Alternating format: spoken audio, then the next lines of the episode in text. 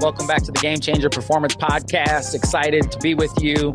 Uh, we're here on one of our short uh, performance podcast episodes, and I, I, say the word short. I know last time it was a little longer, but the goal is is that within about five to ten minutes, uh, we, we we share something. I share something individually, personally, that uh, hopefully encourages, inspires, continues to allow you to uh, move forward in the performance but specifically the purpose that God has for your life. And so glad you're here.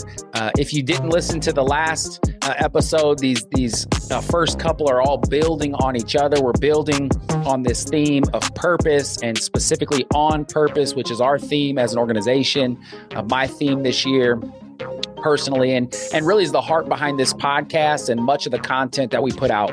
We, we want to see every single person live on purpose according to the way God has wired you, uniquely gifted you, has given you influence. And that's in your relationships, your time, the resources that you have. And so our episodes, specifically these short ones, are designed to give you hopefully some clarity on how to continue to move forward in that. Uh, last time, uh, started to talk about this idea of putting together a game plan. Living purposefully requires a plan, not just a plan that we dream up and put together, but a plan where we invite God into the process and really invite probably people into our uh, our process that are closer to our lives, people that know us, our spouse, our our close friends, people maybe that we're in community with those those that are closest to us sometimes can help us see things in our ourselves that we can't see uh, by ourselves. So I want to encourage you to invite uh, the right people into the process uh, with you. We talked about uh, this idea of putting a plan together, a future, which is all about vision and seeing it, fear, which is all about challenges, focus, which is all about uh, where your attention goes in this season, and then fundamentals, those consistent habits. Last time we talked about this idea of future which is all about vision. Today, I want to talk about fear. And the truth is, God gives us a vision. He gives us a dream, and and sometimes uh, we get this. You know, we have a moment where we get a vision, and it starts to lead us in a direction. Sometimes it's this process of uncovering uh, or discovering a vision that is compelling that we're going after. Uh, but the truth is, there are challenges, there are obstacles, and specifically as a person of faith, the Bible says in John 10 10, Jesus comes that we might have life in all its fullness. One translation says in, in all its abundance. And so we know God's plan for our life. But then the second half of that verse, it, it talks about how the enemy comes to kill, steal, and destroy but Jesus came so that we might have life in all its fullness. And so there's two parts to that God's plan that that we would have this abundant life, but then there's an enemy out there who wants to kill, steal and destroy. And he's going to try to distract and we live in a, a fallen and a broken world. And so there are going to be obstacles to the vision, the dream, and ultimately the purpose that we're called to pursue and, and we're called to live out. When it comes to this idea of fear, number one, we have to recognize those those challenges that we can face. And and I would say for all of us, there are probably different challenges that are more consistent with who we are. We're not all going to struggle with some of the same things. We're not all going to come up against, you know, the same types of obstacles and challenges. And so we have to, part of it, we have to recognize who we are and recognizes the unique challenges that might be consistent with either uh, our, our, our personal bent and or the context of of the area we work in, the city we live in. There are going to be things more consistent that are going to be challenges that I face, maybe that you won't face. But maybe there's some challenges that you'll face that I won't face. And so part of understanding these challenges is recognizing that that they're going to be unique uh, to who we are, but we have to start to try to identify them so that we can be aware of them and then ultimately we can combat them we can combat them with with truth.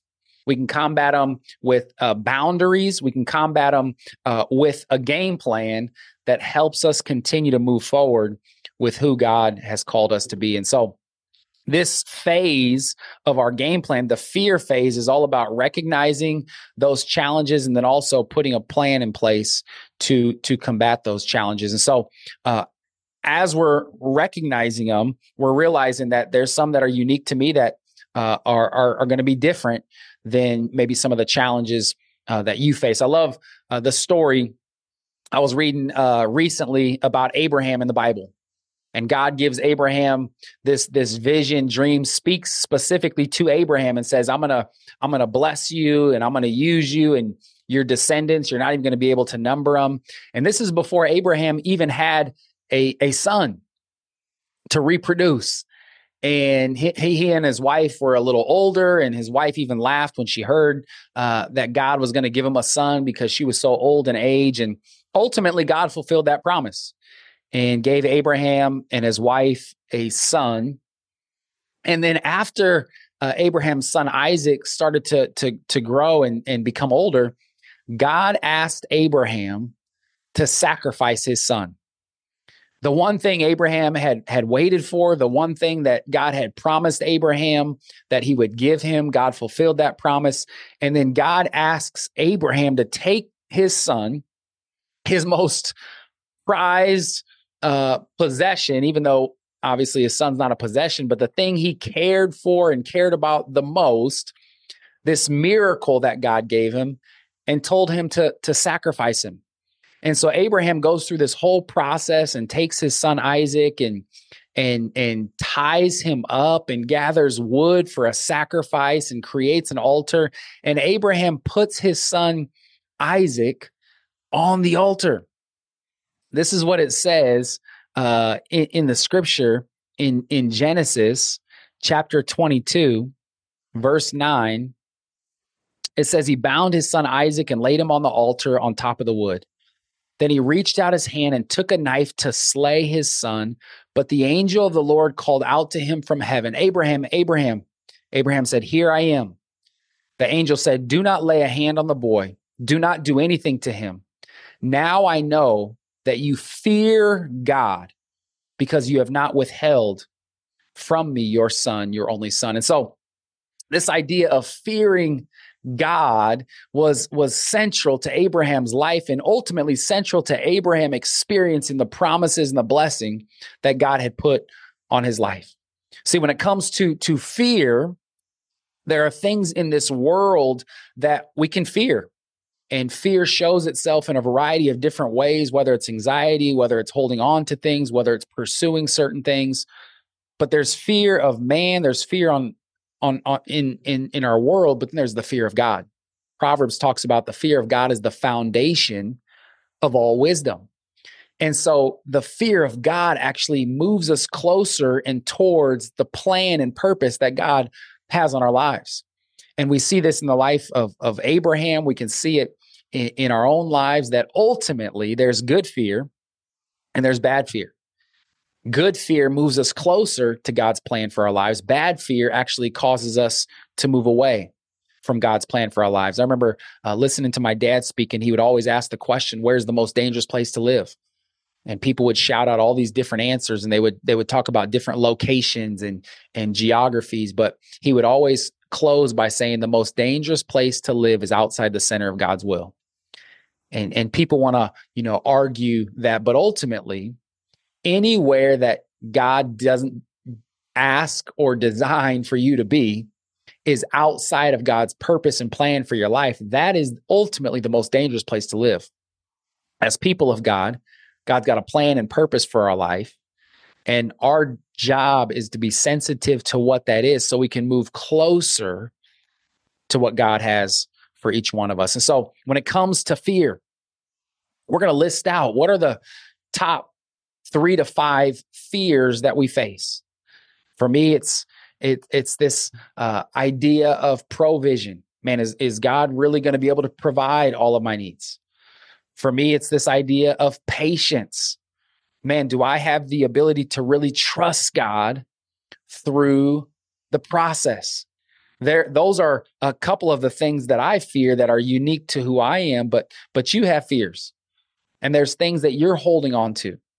And those fears cause us to act and react in a very specific way. And so I want to encourage you today good fear and bad fear. Bad fear is is is being afraid of what might happen in our world from people based on circumstances. Good fear says I'm going to fear God more than I'm going to fear anything else.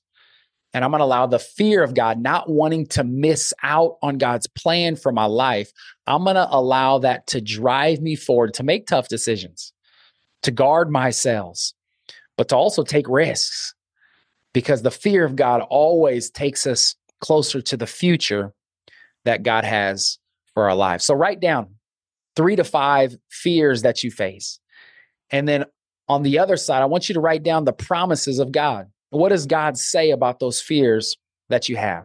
How can you lean into God's plan? How can the fear of God drive you closer to the future, the vision, the dreams that God has on your life? Come on, I know together we can do that. We can lean in to our fears. We can uh, allow the foundation of our fear of God to lead to wisdom and understanding and pursuing the purpose that God has for each one of our lives. You're not in it alone.